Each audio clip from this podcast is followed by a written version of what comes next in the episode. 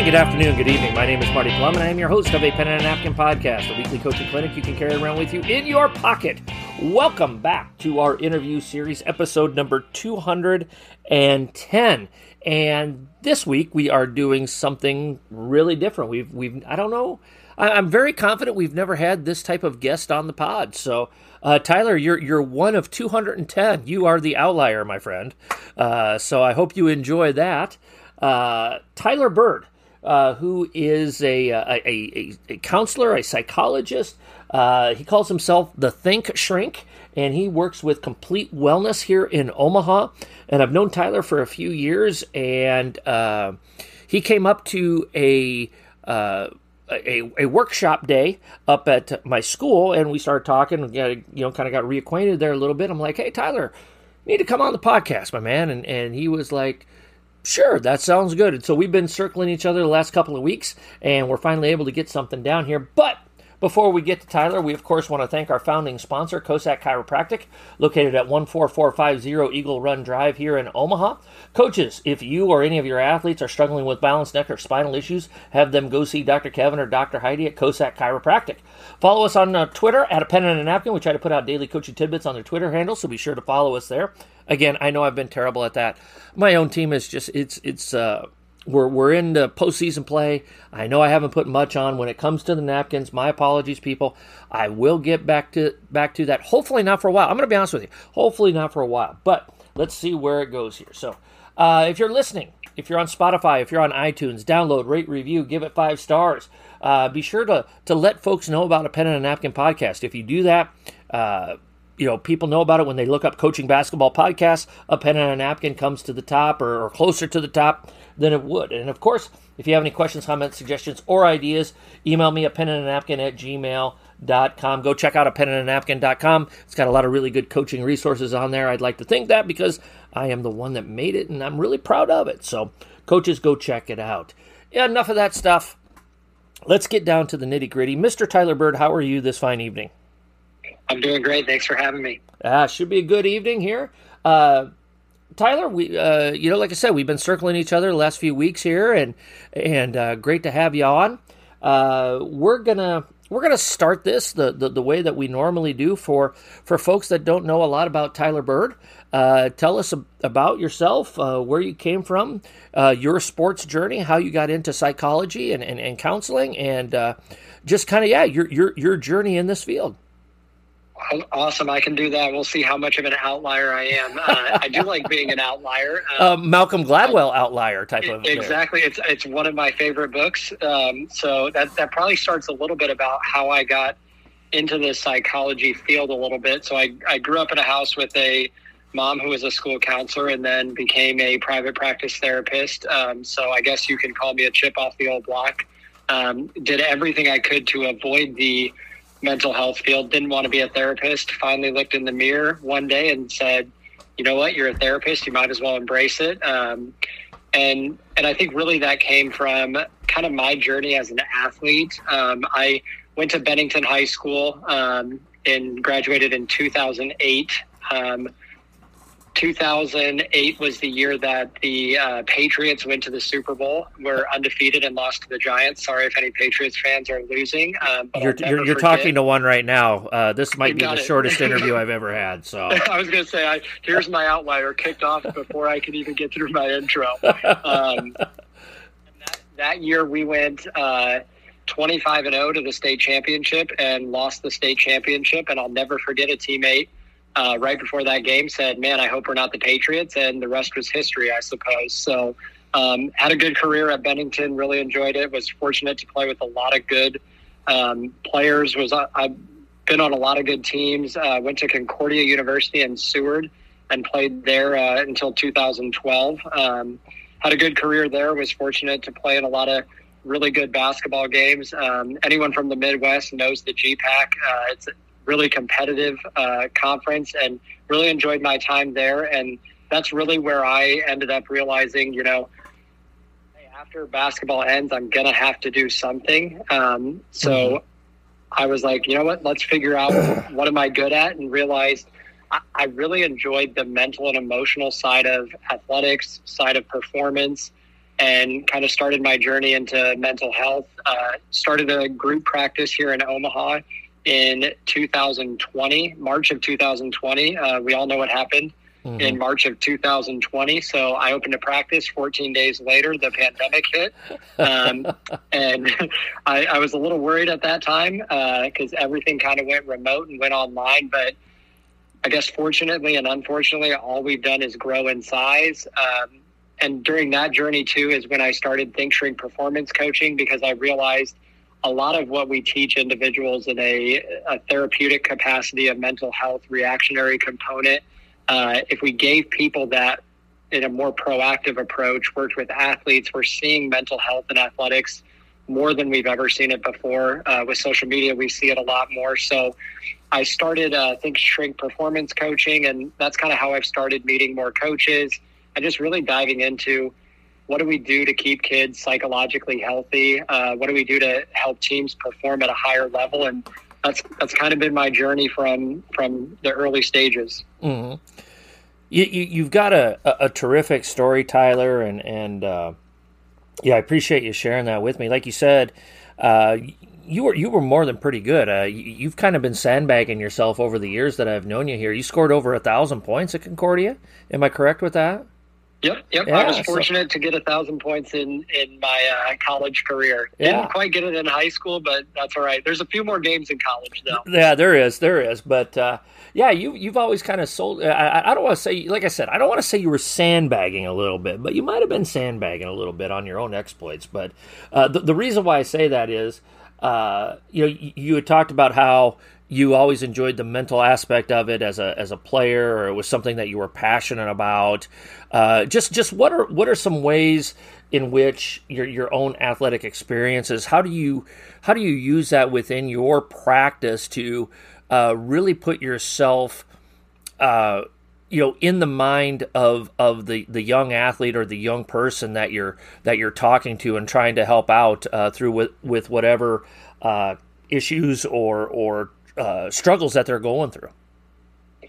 Yeah, I, I think the biggest thing is, you know, kids kids relate a lot when you can say, I've I've been there and done some of the things you've done, even though I might not understand what you're going through. I think that's the biggest thing I've learned in, in what I've brought from my experience. Just because I played at a high level doesn't mean I understand what an athlete's going through. Just because I I tore my labrum in high school um, in football my senior year, and then got it fixed after basketball season, um, and have dealt with various injuries. Just because I've dealt with that doesn't mean I I know exactly what you're going through. But when you have that relatability, kids tend to trust it a little bit more. Um, also, and I'm sure we'll get into this, me not being their parent is it's a huge advantage because I can say the same thing a parent says, but because I played college sports or I, I played at a high level or had a successful career, they can look up stats and say, oh, he scored a thousand points or played in a state championship. He must know a thing or two.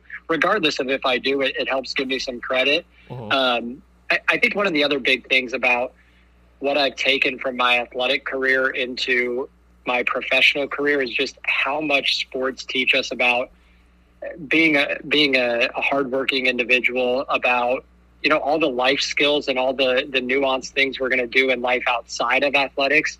Uh, I'm a huge proponent of sports are a great atmosphere for kids to learn how to succeed and fail.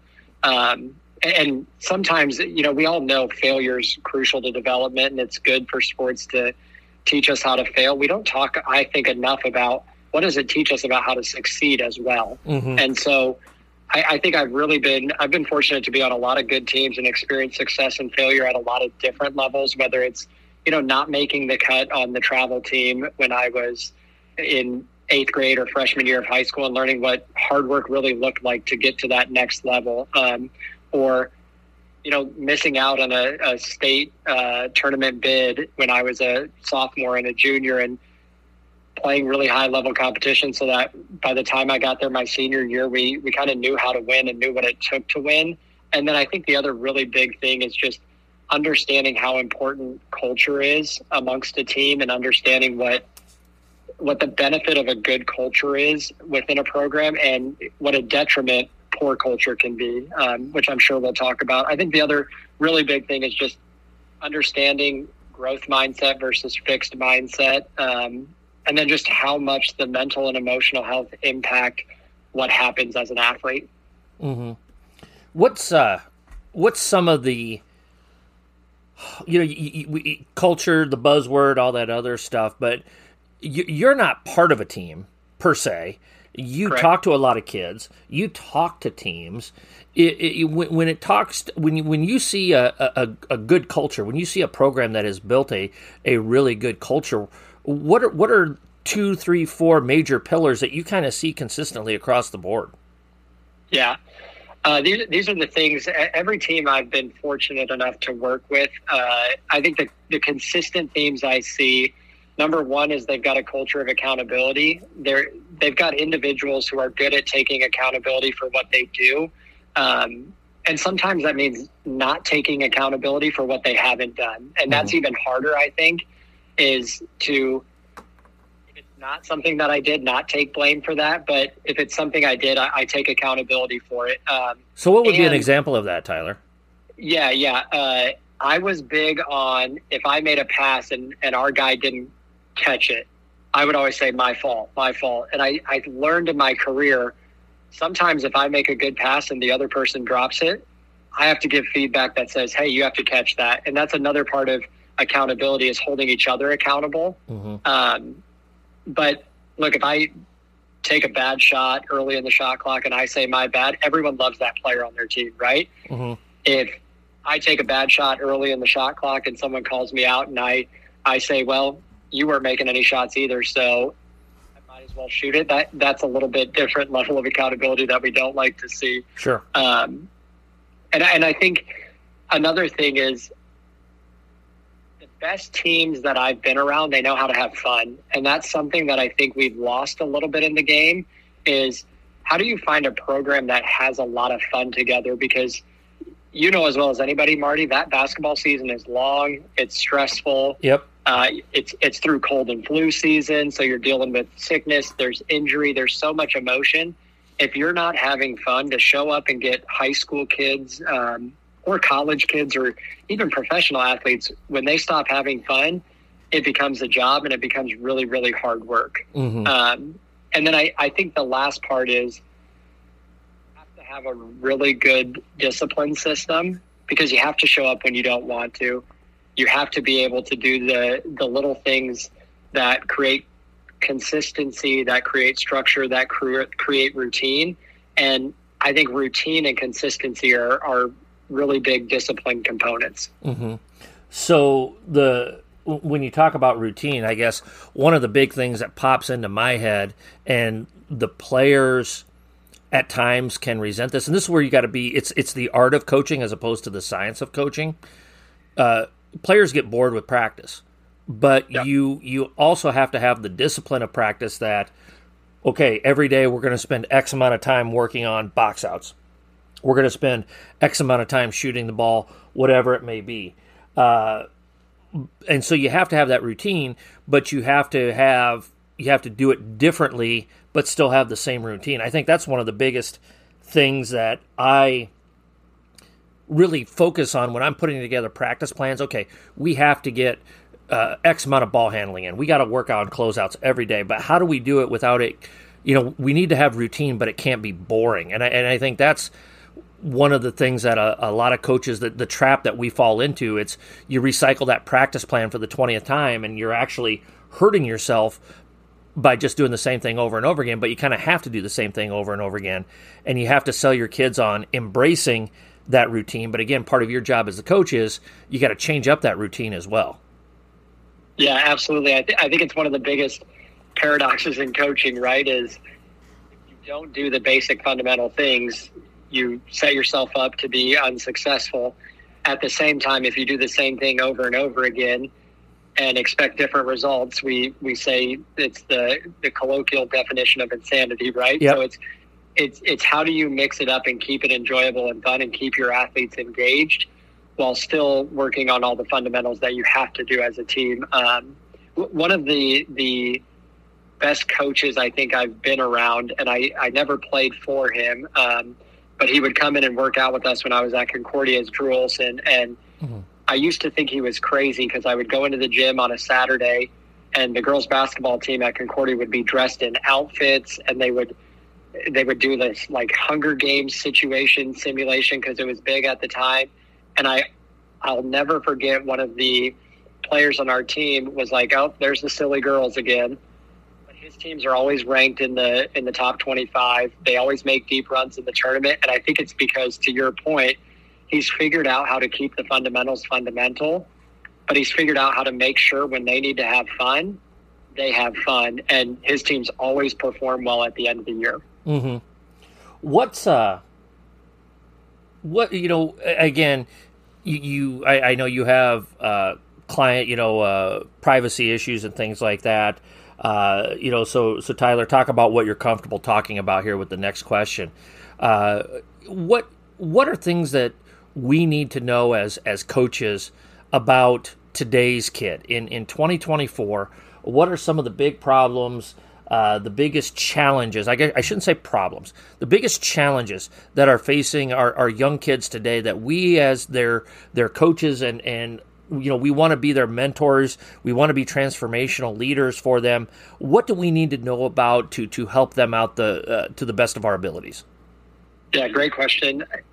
I think it's a lot of things that we probably already know but hopefully i can shed some light into maybe some of the inner workings of that. I we all know social media is a huge huge concern and challenge for kids but i think it's what is it about social media? That's easy to throw the blanket statement right but I think there's two real big components. The first of which is that comparison game. Yep. It, it was it was relatively new to me when I was in school to have message boards, to have the online stuff. And I remember as a player reading, you know, 40, 50 year old people behind a com- computer talking about myself or talking about other people. And I, I was fortunate enough to have parents that were basically like, not going to read that anymore. Like, stay off of it. The problem is, kids have access to way more and they can see way more. And so much recruiting generated, um, highlight videos generated, and this comparison game can start. So I think that's challenge one. And I think the second part that comes with social media is this instant gratification, right? Yep. If if it doesn't feel good in the moment, if I don't like the way it feels, or if I don't get the result I'm looking for right away, then is it really worth it to me? And so many things come from failure, failure, consistency, work hard, growth, learn. And then all of a sudden it's like overnight, we're like, oh my gosh, how did they get so good? But we don't see all that behind the scenes work, right? Mm-hmm. We we all want to be the next Kobe Bryant, Michael Phelps, Bill and Tom Brady, Patrick Mahomes. I think it's these natural born people, and sure, there's some natural given talent there, but I think hard work beats talent when talent doesn't work hard, right? Yep. And that's a huge component that we can say that to a kid, but until they experience that, they don't buy it. They don't believe it. Um, and and then the last part I think is is expectation management, and I think that comes at three different levels, right? You've got a community expectation of how good a team's supposed to be, and I I remember what that was like for myself when I was I was fortunate enough to be in Bennington when we went from C2 when I was a freshman, sophomore in, in football to my brother, who's three years younger than me, was a freshman when I was a senior. We were C1 my senior year, and then they were B by the time he was a junior. So we were growing really, really quick. But with that came a lot of expectation that we should win every game and win every game big. And that's a lot to ask for, you know, 15 to 18 year old kids. Um, and that's the community level. Then you get all the parent expectation. Marty, you as a coach know it. Every coach in America knows parental expectation and, and the challenge that comes with that. But then there's also this self expectation. And that's an even harder thing to navigate, I think, with youth because sometimes their expectation is clouded by parents or community. And when you talk to a kid, they might not have the same expectation. So it's how do you open up that communication channel with them? Mm-hmm. Yeah, eh, eh, how do you do it? That, that is that is such a great question. That's that's a sixty four thousand dollar question, or uh, if you're on a pen and a napkin, that's a sixty four cent uh, question there. So uh, that that's about all we can afford on our budget. So I would take the sixty-four cents, write the book, and then uh, make make the sixty-four thousand right after it. Uh, and I think it's a, a, probably a lot of what other other guests have talked about on on this podcast is you know it's how do you create a connection first of all, and I think you seek to understand, then be understood, and that's the biggest thing with the generational shift. I think we're past the days of you know you, you've got this coach that you come in and I think of Coach K right away. Everyone wants their kid to play for Coach K, and you come in, there's automatic respect. I think there's a little bit of a shift, and it's if you don't understand me as a person, then I'm not going to give you anything yet. And so I, I think it's really seeking to understand the individual is how you open up some of those communications. A pen and a napkin university videos are just another way that a pen and a napkin can help you become a better coach. Our university video library is constantly expanding with topics ranging from interviewing for a job to full court defense to 25 universal truths about coaching. Our university videos will help you round out your skill set as a coach and help you hone your craft. Videos are $10 a piece with bundling options available. To order, you can DM me on Twitter, send me an email at a pen and a napkin at gmail.com, or order from our website, a pen and a napkin.com. Be sure to check out the A Pen and a Napkin video library. Tyler, I love a, a, a quote on one on, on your biography. Uh, it is perception that creates our reality, and you were kind of talking about that just a second ago with introducing the, the, the, self, and and I think it's one of the hardest lessons that I learned as a head coach. When I was an assistant coach man, it was easy to have all the answers and everybody loves the assistant coach and they're you know all that other stuff. And then you become the head coach and and you know even to this day you you, you say something uh, and it's completely twisted the the, the wrong way uh, whether it's you know how you how you call the play or or whatever it may be uh, but you, you the, that perception is is others reality and it it really took me uh, a couple of years to work my way through that mentally. Like, okay, I just have to uh, do the best that I can, and what however other people perceive it. Uh, I can't really do anything about it. All I have to do is be able to look at myself in the mirror at, at the end of the day or at the end of the season and say, I, I did this, that, and the other thing to the best of my ability. Uh, but yeah. it's it's hard. Uh, it's it's hard to to learn that, and uh, you know how how do we how do we balance that out as as coaches uh, to to not give in to others people's perceptions or worry too much about other others people's perceptions about our job and our job performance and and everything that we're trying to do. Yeah, it's it's it's the Travis Kelce from last night. Uh, everyone's got a perception on that, right? I, yeah. I, was so happy that we were doing this podcast uh, tonight because what rich data we have from last night's Super Bowl that we can probably weave into this, and and I think perception is our reality is, is tough because there's a freeing aspect of that that we control the narrative on our own life, right? So that's the self part of it and that sounds really simple, but it, anybody who's ever worked with me or talked to me will know I say simple doesn't mean easy. A, a, lot of things in life are simple, but they're very challenging to do. And so the first part is understanding that the narrative that I tell myself will impact my physical state, my emotional state, my mental state. All it, it has an all encompassing feel to it. And then I think the secondary part of that is then as a coach, how do I deal with the perception of my players, my the parents, the the community, and and I think one of the best ways to do that is much like you've said, Marty. You you kind of work through this.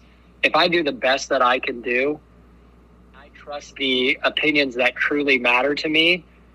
Can I let go of some of those other perceptions and and really work through that? And cognitively i don't think people struggle with that near as much as they do emotionally. Yeah. And and we'll probably talk more about that too of just what kind of emotional impact does that have and how do i manage through the emotional state of that? Because we know those emotions are fleeting but when we're in them they can be really powerful and they can be really debilitating too. Mm-hmm. What you know as you as you work with teams and a lot of times i'm guessing tyler i, I don't know i mean uh, you, you've probably seen all sorts of different teams some teams are that are uh, at a really really good place but they want to stay sharp uh, you've probably worked with programs that uh, man, it, it just it's a dumpster fire. Uh, there's there's a lot of things going on here. Uh, from from your point of view, what are what are two, three, four mistakes that coaches make that you look at and go, boy, that's you know that's a that's an easy one to fix or that's that's something that you shouldn't be doing. What you know what are what are some of the the common mistakes that you see made by coaches that maybe we don't even realize that we're making uh, but but they need to be avoided and and how can we avoid them yeah yeah great question. I, I think the first thing that I, I comes to mind is focusing on outcome over effort or growth. I, think we get really caught up in wins losses. We get really caught up in you know success and failure, and and I think it takes away from relationship with your kids. I think it takes away from the overall culture of your program. Um, I think the other big one that comes to mind is focusing on the non-controllables, uh, focusing too much on what's outside of your realm of control, what's outside of your program, whether it's the team you're facing instead of your own team, whether it's the perception of others versus your, the perception of yourself and your team. Um, and then I think the other big one that I think is is relatively addressable is language. The language you use with your team, um, versus like positive versus negative language. A, a lot of times when I come to work with teams, there will be this kind of theme of don't do this, don't do this, don't do this.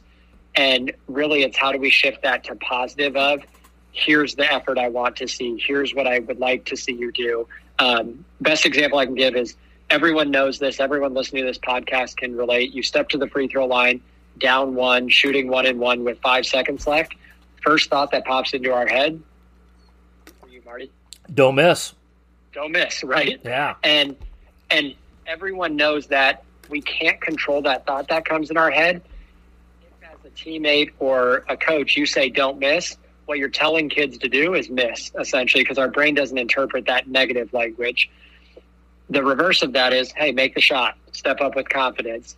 Mm-hmm. We know from research we're going to perform better when we focus on that positive language. So I talk a lot with teams about differentiating. Positive language doesn't mean you're the best team ever you're going to beat everybody. I'm not talking fake language or, or fake affirmation or anything like that. Just wording what you want to see your team do and staying away from what you don't want to see them do. The other one, don't foul. I love it at the end of games. Whenever I see a coach in in like stress situations say don't foul, don't foul, I can almost guarantee you somebody is going to reach or somebody's going to bump and they're going to put the official in a position to make a call. And if you said that, the official hears don't foul, which means the last thing they hear is foul. So yeah. it's play straight up. It's keep your person in front of you. It's uh, stay a foot away if you're up four with four seconds left. It's stay away from them. So you're wording positive language versus negative language. Um, so if we now, said uh, this comes yeah. from uh, uh, uh, this is my nickels worth of, of free advice from you here tonight, Tyler. So if we said no threes, no free throws, is is that positive enough, or do I need to rephrase that? So it, it is. It's it's okay because you're telling the team what to do. Um, I, I if you want to really make it positive, it's bend the three point line. Uh, make, make, them shoot a layup, mm-hmm. like that. Make them shoot a layup. Keep your hands up. Um, so, what you want to do, I, I think the hard part is all your athletes know no threes and no free throws. They know what that means. So if it works, have them translate it back to you. okay. All right. All right. Just I, I I hope we don't have to use that one uh you know for for a while yet, but uh you know? Just be up just be up by like five or six and then it doesn't matter right? Exactly. Yeah let me just let, let me just make that perception my reality as well there so, we go. Yeah there you go so. Uh, you know, we, uh, you know, talking about those situations, those high stress, high pressure situations, I think you, you kind of touched on it there, Tyler. You know, how do we help our players reduce performance anxiety? You know, I, uh, you know, most people now in high school basketball, like we had talked about, uh, we're entering into the postseason or they're wrapping up the regular season here. Uh, for college coaches that are listening, they're getting down into the stretch run. They they want to get into the madness of March. Uh, so so how do we reduce that performance anxiety when we when we get into these pressure moments? Uh, you you talked about positive language and things like that. You know, is uh, is there anything we can do in practices? Is there anything that we can do in in uh, in our pregame talks or, or whatever it may be?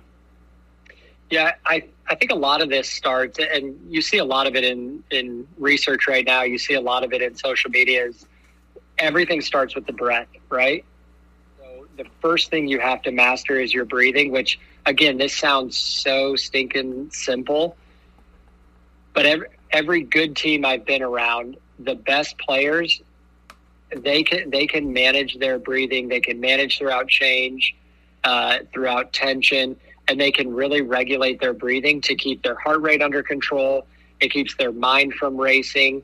And so I do a lot of breathing exercises with the teams that I work with. It's the first thing I do and and really get teams comfortable with knowing how to breathe and practicing that when they're calm is more important than trying to implement that when everything gets chaotic because then it's your body's natural response.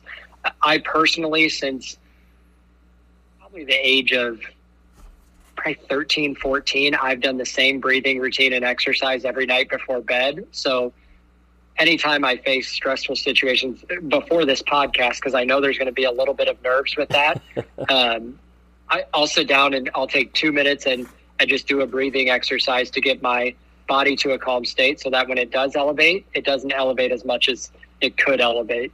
Um, I think the other part I'll say is that challenging the thinking and focusing on the po- positive language. The other part is how do we get our teams and ourselves to manage emotion? It, Travis Kelce is such a perfect example. Last night, I think the, the biggest mistake he made, obviously, was it became physical and he, he shoved Andy Reid, and everyone's going to have their perception on, on what that means. And it's how do you manage that emotional impulse in the moment because that can go really positive and that can go really negative for you. So I, I think when things get really tense, it's stressful and it's the end of game situation. The biggest thing I tell coaches is focus on facts. Uh, Russell Wilson is a really good example of this. There's some good literature out there on him working with basically a, a mental performance coach. He talks about instead of the what if game, instead of we need to hit a three and then we got to get a stop and foul and hopefully they miss one, it's down four, we need to go score. And then you go score and you figure it out from there. And so it's you take it one play at a time and you mm-hmm. focus just on what the facts are. Uh, basketball's a game of runs, right? Yep. When you are when you're on a run, it's the greatest feeling in the world. You feel unstoppable when the other team is on a run, it literally feels like there's nothing you can do. So I think the best coaches can take timeouts and they can focus on the facts of where it is. It's a 10 point game. Here's where we're at. And then the second part of it is I think you did you have to convince your team here's what your ability is and here's how we do that. If you go to we're not playing to our potential or we're we're 50 points better than this team, but we're down 10, the gap is so far there that it's really hard. Mm-hmm. If you focus on, hey, come down, we're going to get a stop here, and then we're going to go score a basket, and then it's stop and score, stop. That's how I think you you mitigate some of that, and you really have to focus on that controllable action and really the controllable effort. Yeah, you know, I I remember, and this had a big effect on me, Tyler uh, was like the first year that the the Warriors won. This is before Kevin Durant and uh, all those guys. And, and I was watching Kerr coach a game, and they had one of those uh, the microphone inside the huddle thing or something like that. And uh, it was it was right after halftime, and and Kerr said something, and they were down like eighteen or something like that. Which in the NBA, I get it. You know that can be erased in in four minutes, you know. But you know they hadn't played well in the first half, and he just got his guys together and he said, "Hey, look, let's just get three stops in a row, and then let's see what happens. Let's just yep. get three stops in a row." And then let's see what happens. Let's let's play off of that. But let's string together three stops in a row, and then let's let's see what happens from there.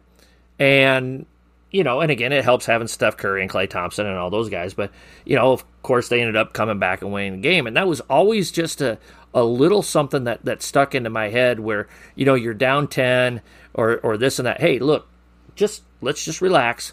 Let's get a stop here. Uh, or it's our ball. Hey, let's just focus on getting a great shot here. Let's knock it down, and then let's let's let's get the momentum back on our side. And I think those are things that uh, I struggled with early in my career, and I think it's something that you know you got to go through some battles. You got to you got to collect some scars as a coach to really learn those things. And, and Lord knows I'm not perfect, but I, I'd like to think I've I've you know gotten much better at that verbiage by focusing things in that direction rather than oh my gosh you know this that and, and then you get all riled up and and the next thing you know everything goes to crap.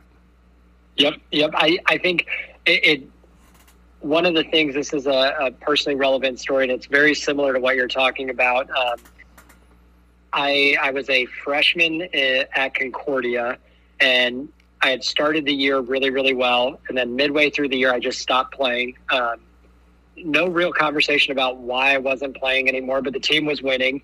Um, and then we got to the end of the year, and it was we were at Briar Cliff in the uh, second round of conference tournament, and we we get down 26 to 5 and I'll never forget forget coach looks at our assistant coach he goes well this one's over. Byrd go ahead. And I went in the game and I remember just talking to a couple of the guys on the team and I was like just hit a couple shots. Let's see what happens. Got nothing to lose at this point we ended that game, I believe, 19 of 25 from three as a team, and we won 101 to 99 in overtime, or 101 to 97. I can't remember exactly, but it's a good example of instead of looking at a 21 point deficit and thinking, "Oh my gosh, we have so much to overcome." I remember just shooting every shot and being like, "Well, if this goes in, we got another chance to shoot another one next time." Yeah. Um, and it's a it's a good example of that, and I think that probably taught me a lot about how important it is to stay in the moment versus get caught up in the emotional overwhelm. Well, you're fortunate to come out of the Newman Flanagan Center with a win, no matter what. Uh, as as a Briar Cliff as a Briar Cliff grad, I'm I'm uh, I'm a you know a little stunned that somebody would walk into the hallowed halls of the Newman Flanagan Center and get the dub. But I'll, I'll give you that one, Byrd. How about that?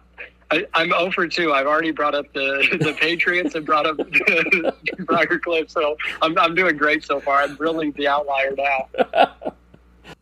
Coaches are absolutely loving our taking over a new program booklet. As many of you know, I spent two years outside of coaching, and during that time, I hung a note card in my workspace at school that said, Strip the house down to the studs. I took that time to really rethink and reorganize my thoughts on what it takes to run a transformational program. As I prepared for the possibility of coaching again, I organized these thoughts into this 96 page booklet. How much do I trust this booklet? I used this booklet as I went on interviews to help sell myself and my vision for what my new program would look like. If I'm using it to sell myself, why wouldn't I recommend it to you, my listeners? This booklet will help you look at any part of your program, no matter what stage you're at in your program, and help improve it in some way. It's all yours for only $15, which includes shipping and handling. For more information, email me at a pen and a napkin at gmail.com. Tyler, at this time, we uh, we do the John Wooden quote of the day. I, I uh, have the book Wooden, A Lifetime of Observations, and each week uh, I just pick out a random passage uh, from the book. Sometimes it's shorter, sometimes a little longer, just depends. And uh, I read the quote to the guest, and and then we kind of you know chop it up a little bit and talk about it. And uh, I think you know Wooden, along with Don Meyer, are the two greatest basketball coaches ever. Uh, and, and, so uh, we, we always we the first hundred episodes it was the Don Meyer quote of the day, and now for the last hundred and ten or so, it's been the John Wooden quote of the day. So, uh, are you ready, uh, Mr. Byrd, for the John Wooden quote of the day? Yeah, let's do it. All right, from page Oh gosh, I can't read it now. Page 94. That's a Briar Cliff education for you right there too. So, uh, uh, from page 94 of Wooden, A Lifetime of Observations, the John Wooden quote of the day is Don't measure yourself by what you're accomplished, but rather by what you have accomplished with your abilities. I think I I think I screwed that up here. Don't measure yourself by what you've accomplished. It should be by what you've accomplished. So I butchered the again chalk one up for the Harvard of the Heartland uh, on the northwest side of Sioux City. Don't measure yourself by what you've accomplished, but rather by what you sh- but you what you have accomplished with your abilities. Yeah, love it. Um, it, my first reaction to that is it fits a lot with that comparison mentality we talked about earlier, right? Yeah. Don't focus on that that outcome and don't don't get outcome dependent, right? But focus more on, on what you've been able to do with your ability and how do you continue to e- expand that ability and, and grow and learn. And I, I think I love the quote too that comes to mind with this in conjunction is, you know, the the more you know, the less you realize what you actually know. Um, and so I think it's focusing on, on what your abilities are and, and being able to use that to accomplish what you can versus looking at success as your identity. Mm-hmm. You know, I, I, I think that, yeah, you know, the, you know, comparison is the thief of joy. And if you, you know, if you're comparing yourself with Coach Coach Johnson from down the street at West High or whatever it may be, you know that's that's part of it as well. You, you just got to focus on your team and and and I know we we all go into every season going, you know, we should, you know, I feel like we should win X amount of games this year or, or this or that, and I think. Uh, one of the things that I did a very poor job of when I was a younger head coach was uh, just focusing on what this team could accomplish. It was uh, it was a little bit more outcome based. Um, I don't think I was horrible at it, but I'm not as good at it, or I wasn't as good at it as, as I am now. I don't believe, and and I think some of that came from, you know, taking over a program that had struggled, and mm-hmm. you know, it wasn't about making the state tournament. It was just literally, hey, can we string together eight good minutes of basketball and just play a good quarter, uh, uh or whatever it may be, and and so I think that that helped me realize, you know, to focus on just the step by step process and building it up step by step, rather than just face uh, you just worried about that outcome. And well, if we if we win 18 games and we go to the state tournament, I must have done a great job. Uh, no, you know, I, I think sometimes you can have a team and you can take that team and win six games and man, you did a you did a masterful job, coach. Uh, you, you, had you had one or two win talent, and you won six games that's a tremendous job. And I think sometimes, you know, that that scoreboard uh, drives that way of thinking for us as coaches, and and we we unfortunately lose ourselves in that, and and it's hard to do. That's why they keep score. I get that, but we we have to keep the focus on what we can accomplish, and instead of what we feel like we should have accomplished. Yeah, absolutely. I, th- I think that the end goal I talk to a lot of people about that I work with is is to to get the to the end of whatever it is competition game end of life really and know you put everything out there because I think it's hard to regret something when you give everything you have and and you can you can handle failure and loss when you know you put the effort in. Mm-hmm. It's when you get to the end, even when you win, if you didn't put the effort in, it just doesn't have the same reward. So I, I, think it speaks a lot to that and being able to give everything you have. Mm-hmm. Well, let's dive into some. You see, usually at this time, Tyler, we, we go into the coach starts talking about his defensive transition philosophy, or or uh, you know what kind of sets they like to run, and all. You know, we get into the basketball nerd stuff. Uh, yep. But I, I thought with your situation, uh, we'll get into the basketball nerd stuff. What we're going to talk about building teams and building leaders and you know things that we can do. I think uh, one of the things that I really focused on when I took my two years off was to really focus on how to develop leaders because here's the trap that I know I fell in. Well, you're seniors now, you should be leaders. Okay, well, what have I done to teach you how to be a leader? And man, did that hit me like a hacksaw Jim Duggan two by four to the side of the head. Uh, what what had we done? How we how had we educated our kids on how to be leaders, how to handle situations, how to lead a team. Uh, and and I know that's something that you know in my new job we have spent a lot of time focused on developing leaders grades 9 through 12 not just expecting seniors to be leaders and so mm-hmm. you know I, I think that's one of the great questions that i'm sure you get is how to develop team leaders how to have your uh, your your you know your best player or whatever it may be whether you know and, and we'll use basketball but but yeah. uh, you know how do you get those how do you develop players how do you develop young people to be leaders in a world where a lot of parents have been the lawnmower parents where games are scheduled for them where there's always referees that have to make the tough decisions on the calls and and all of those different things. And we in some ways we've taken a lot of leadership in sports out of our kids' hands because they don't have to organize the games. They don't have to call the fouls. They don't have to call the balls and strikes. They you know, the adults in some ways have kind of screwed it up for the kids in, in a lot of regards. So, but yet we expect them to be leaders, and we want them to be leaders. So, so how do we how do we develop leaders within our programs, and and uh, so that we can, you know, so that they can lead the team to the place that that they want them to to lead them to. Yeah, uh, it's you know as you talk, a lot of things that come to mind are this is this is probably what I've worked with teams on the most is how do you identify not just the culture of your team, but how do you identify the leadership of your team? Because teams that are really successful, they have great leadership and coaching will take you to a certain level, but at the end of the day, you're you're on the sideline and what happens on the court there comes a point where you you're going to default to the leader on the court as well. Um, and I think the first step to creating good leaders is you give them an, an, an environment and a space to kind of solve that amongst each other. Um, and what I mean by that is, like you said, you let them play pickup ball a little bit. You let them just pick teams and go play, and you kind of start to see voice is carrying, whose whose actions are are generating a little bit more activity from the other players. Like who is everybody following? Um, and sometimes that I think is just you pick two people, you pick the teams, and then you roll the ball out and you just sit and observe and watch.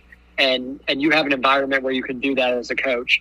I think the other thing from a team building exercise that you can do is do something non basketball related. I, I go back to to Coach uh, Drew Olson, and I I've actually never had this conversation, and now I'm going to call him or email him and ask him this. But I think that's part of what he was doing with some of those fun games he was doing is he was figuring out who's the leader on his teams and and who are they responding to, and I'll go in and do board game or I'll play I'll have them do some exercise or activity where they they have to work together and it becomes pretty evident who your vocal leader is. It becomes pretty evident who your emotional leader is, um, and who your verbal, or not just verbal, but your actionable leader is. When that leader is, all three of those are the same person, it's awesome. Th- those are your Pat Mahomes of the world. Those are your Tom Brady's of the world. Um, your maybe your Steph Curry's of the world because they really hit all three of those. Those are pretty rare, right? Yep. You usually have a team that's made up of a few different leaders. And so, whether it's board games, um, when I was growing up, it was video games, but it wasn't online where remote in from different houses. It was we're all in the same house and we're passing the controller back and forth, and you're starting to see, you know, who, who's the leader here, who's taking charge. Um, and I think another big thing that I really like is creating a culture where you have open communication with your team and you have check-ins because so much as a coach, especially in basketball, happens outside of your gym, and they bring that into your practice. Um, Mark Kruger at, at, Millard West, I've been fortunate enough to work with him and his team. Um, I haven't this year, and I hope I me talking about it doesn't jinx anything because they're playing phenomenal right now. Despite despite with, Kruger's leadership, they are doing well. Yes, I would agree with that. You're right. Um, but but I I had worked with them the past two years. Um, one of of the things he, he had talked about was just having a system where his girls could say, here's the emotion I feel today. And maybe not have to explain it, but just know she might need a little more support today because she's feeling a certain way. And they have a whole system built. And I don't think it worked. It works now in year one, but what it's been is consistent. It's been routine. And now you have girls who have done that from the time they were freshmen to now they're juniors and seniors. So they know the system. And, and he had some really good uh, juniors and seniors that bought in that could implement that. And when you start talking transformational program, you don't do that day one, right? You do yep. that year four, five, six, and beyond. And so I think those are some of the things you can do. And then last part of this, I think, is you have to create discomfort in your team in order to find leadership because growth, adversity, or growth happens through adversity. And you help your athletes and your team understand that stress can actually enhance performance. I think you you buy in differently and you start to get excited about stress versus this whole stress is bad it ruins team chemistry. Sometimes stress is exactly what you need to break out of a slump and start to figure out who's really bought in and invested and what does real work look like. Mm-hmm. So, so can you manufacture what are ways you can manufacture that stress at times you know like like in a situation like kruger's team and again you know mark's done a great job mark mark was just on the pod a couple of weeks ago. So uh, so so so we'll just use kruger's team as an example. They're 19 and 1 something like that and and they're playing really really well. Uh, but i'm you know i'm, I'm sure sometimes the, the the seasons that you're most nervous is when everything's going well. And yeah. and and so you get to kind of a couple weeks out before postseason play, and you're like, man, we, we need a little something here to to uh, you know we need one more wall to to punch ourselves through here. So, what are some things that you would recommend for basketball coaches to uh, perhaps create a little manufactured stress? to to help the team grow in a situation where maybe the scoreboard or the opponent is not helping us grow enough. Yeah. Um, so this is where your practices get really valuable, right? Um, start manufacturing calls and making it really tough on your offense. Um, I, am going to use a couple things we did when we had a, a really good run my senior year uh, that I think manufactured some of that stress. And I remember as a major, I hated it. I thought it was the most unfair thing ever. Um, but one of the things we did was we would always do a six on five press break. Mm-hmm. Um, and and I know our coach would tell him, foul every chance you can, do whatever you want, and we get really upset every time we turned it over. And we quickly learned the more we complained, the longer we did the drill, the more we focused on controlling what we can and doing what we we have to do to break the the press the the better we got at it and the quicker it got over um, so i think that's one way to manufacture stress i think another thing we did is he would turn the music on so loud we couldn't hear him and he would call things out and then he'd stop the music and ask why we didn't run it and it, it took us a little while to, to figure out it's because we can't hear anything and we need to learn to trust each other and, and play together a little bit more um, and then that's all on the court stuff, right? Mm-hmm. I think court. One of the things I like to do towards the end of the year, and I've done it with every um, program I've worked with. I've, I've done it with uh, Millard West. I've done it with Roncalli football back when I worked with them. I've done it with Bennington football. Um, I'll create basically an accountability system, and I'll have the the kids sit down, and I'll have them write down what's one thing you want to do from now until the end of the year that you want to do from a basketball, football, fill in the sport? What's one thing you want to commit to that's within your control that you're going to do every day from here on out?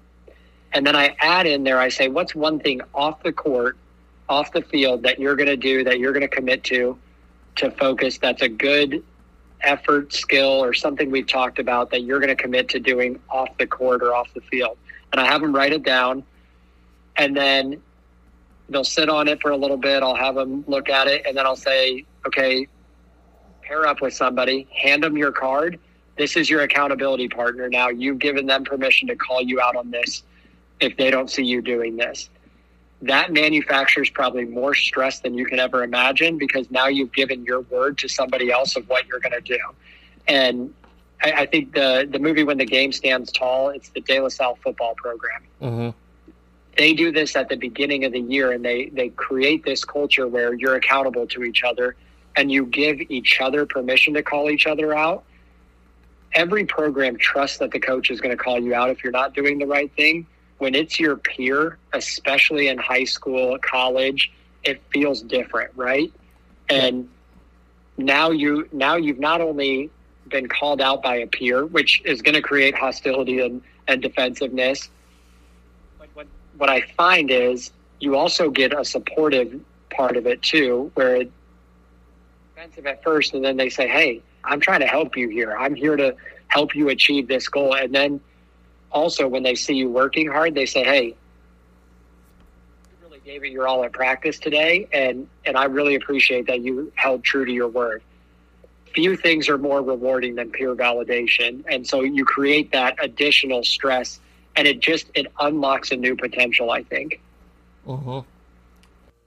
want to know more about a pen and a napkin and all the resources it offers go to a pen and a napkin.com a great resource for any coach at any level in addition to our A Pen and a Napkin University video library options that are available to order, we have hundreds of pages of notes from one page handouts to book breakdowns to original coaching notes.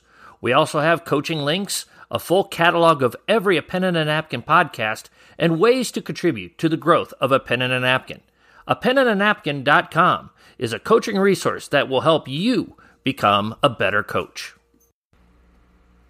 I absolutely love that, Tyler. That is that is that's gold right there. That you got my mind spinning for next season, even though this season isn't over yet. So I I, I think that's great. So um, let's talk about and, and, you kind of went on that with the with the peer accountability thing.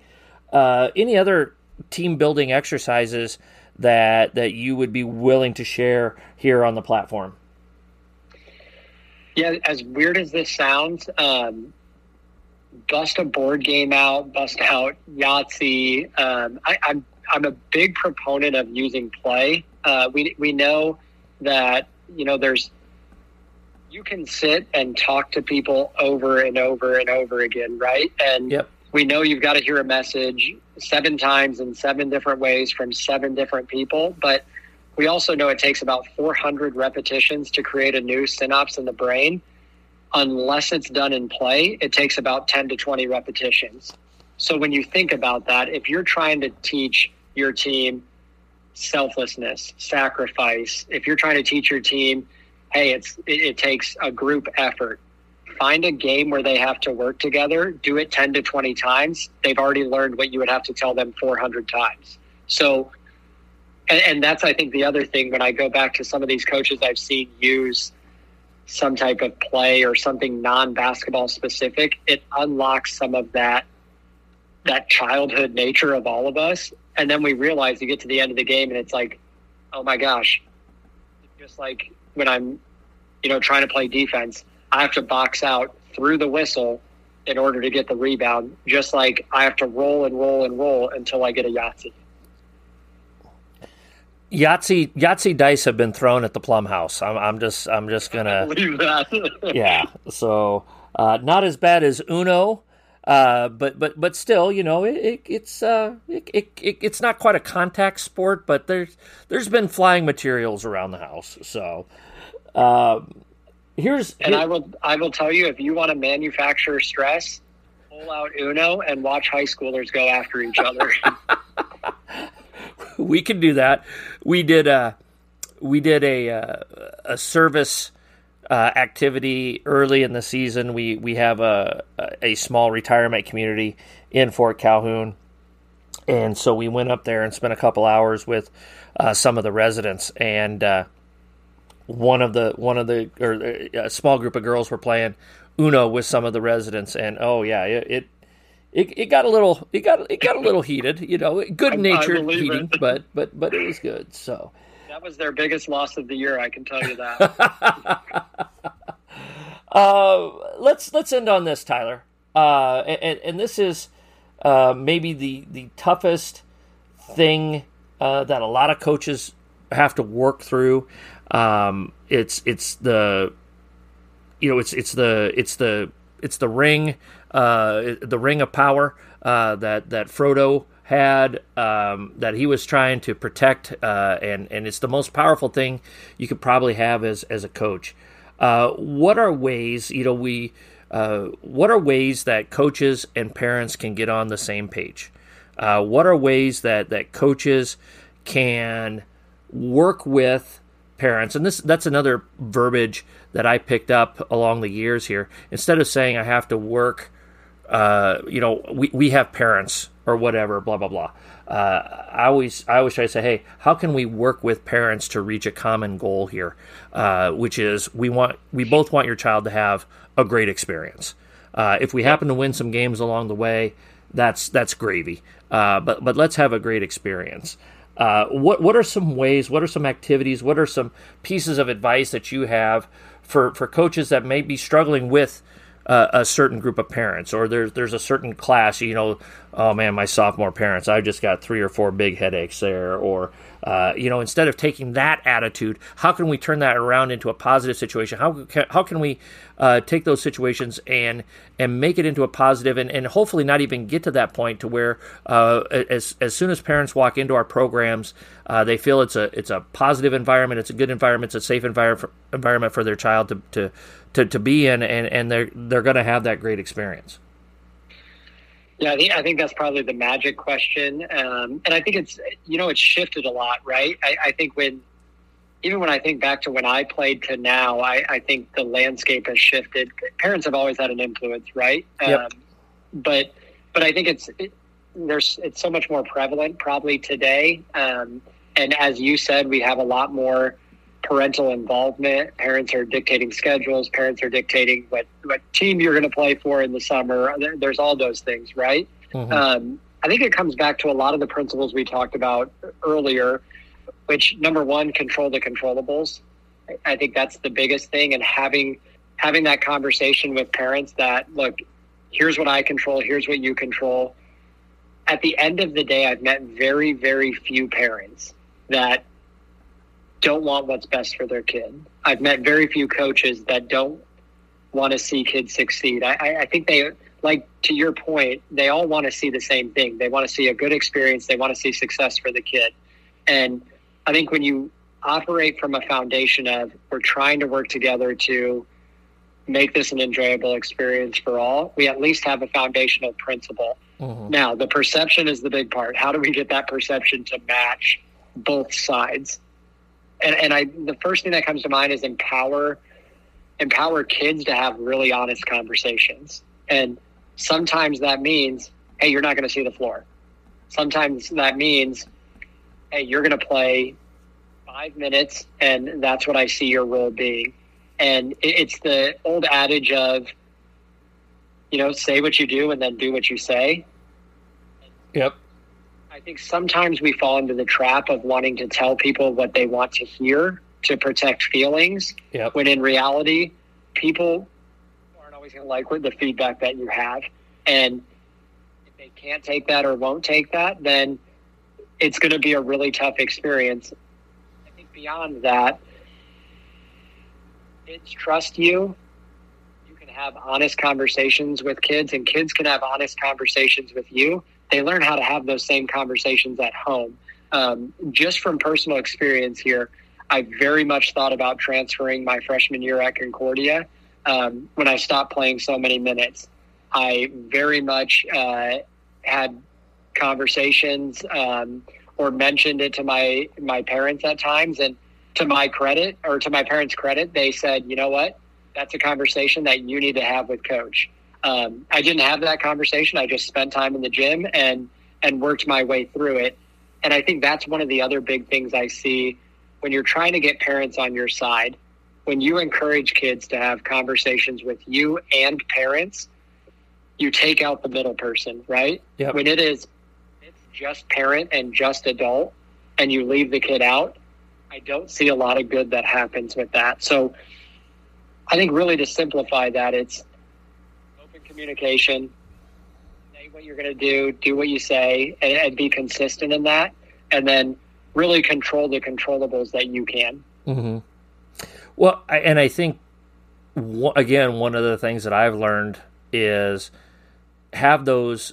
I, I would much rather have a five to ten minute uncomfortable conversation and and have to say it to a to a player, hey Billy, uh, I know you have aspirations of starting on on varsity this year, but I'm going to be honest with you. Uh, you're, you're going to play JV, and and I don't even know if you're going to be a swing player. Um, yeah. Here's here now, Billy. Uh, here here's the the things that I think you do well. Here's the here's here's the two or three things that are holding you back, and you have to get better at these two or three things if you want to give yourself a chance. But you do have some positive attributes. I want you to to emphasize those positive attributes while you work on those uh, skills that you uh, need to develop in order to become a better player and to to make that move up. But I don't want you to be caught off guard when we hand out uniforms next week. Uh, this is this is where you are uh, now. You have every opportunity. You have fifty some practices and twenty some games to change our mind. Go out there and change our mind. You know, and and those conversations are hard because most of the time we like almost all the kids that we coach uh, on a personal level, but the one of the hardest things that we have to accept as as coaches is we have to speak the truth at all times. Otherwise, we lose credibility with our players as well. Yeah, one hundred percent. I think with that too, as you explain some of that too, Marty. The, the other thing that comes to mind for me is having some type of philosophy, some type of, of mission that you practice from, and, and being being really clear about, hey, this is how I approach things. This is how I run things. If you like that, you're going to have a good experience. If you don't like this philosophy, that's going to be a lot tougher. And I, I can understand that. Um, one of the things I do just as, as an individual, anytime I meet with somebody, I say, Hey, I'm going to get to know you for the next hour. And at the end, if you don't like the way I talk or my philosophy, you should tell me you don't want to talk to me again because I'm not going to be able to, to, to work with you. And you're not going to get the benefit you're looking um, for from me. And I think when you have that type of authenticity and that type of genuineness, and you give people the choice, if they choose to be there, they're going to they're to buy in. If they tell you they don't they don't get that same vibe and they choose not to be there, you're saving yourself headaches in the future. Hmm.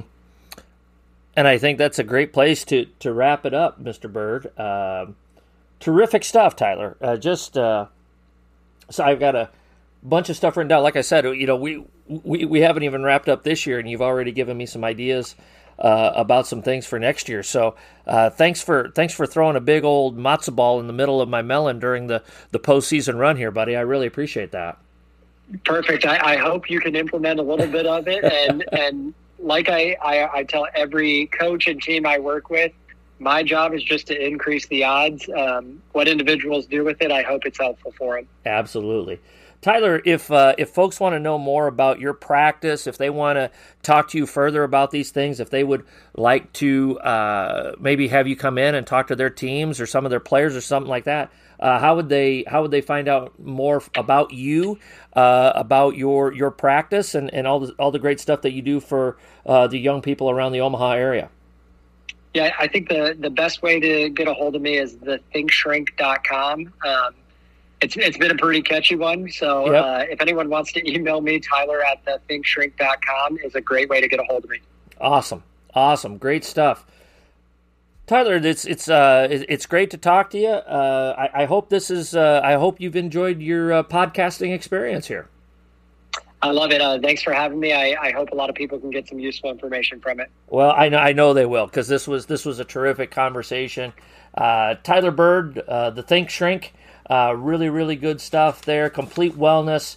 Uh, a lot of great stuff that Tyler does for our community here in Omaha, and uh, you know if you're if you would like to know more, like I said, just just find him. It's it's a simple couple of Google searches, and, and you'll find it, and, and you won't be disappointed because Tyler, more than anything else, he's Tyler is great at his job, but he's an even better human being. And and you will not regret trusting your uh, your program, uh, yourself, your players, uh, to, to, to, to coach. I'm to call him Coach Byrd. Uh, to Coach Byrd here, uh, honorary Coach Byrd, a pen and a napkin Coach Byrd, uh, because he does he just does a terrific job with everything that he does. So, Tyler Byrd episode number 210. It's been a great uh, discussion here. Of course, we want to thank our founding sponsor, COSEC Chiropractic. Uh, if you're in need of any services, give them a call 402 964 0300. Follow us on Twitter at a pen and a napkin. Download, rate, review this one. Questions, comments, suggestions, or ideas, email me a pen and a napkin at gmail.com. Uh, great episode. We, we zigged a little bit here this week, but I thought it would be great to talk about the psychology of sport as, as a lot of us are heading into postseason and things that we can do to help get our teams in the right frame of mind. And, and sometimes by, by this point, we've implemented all the X's and O's that we're going to implement. So let's, let's take a, a, a, little extra step on that mental side of things and, and what are some things that we could take from there. So, uh, coaches, I hope you've enjoyed this. Coaches, as always, let's be sure to hone our craft one day at a time.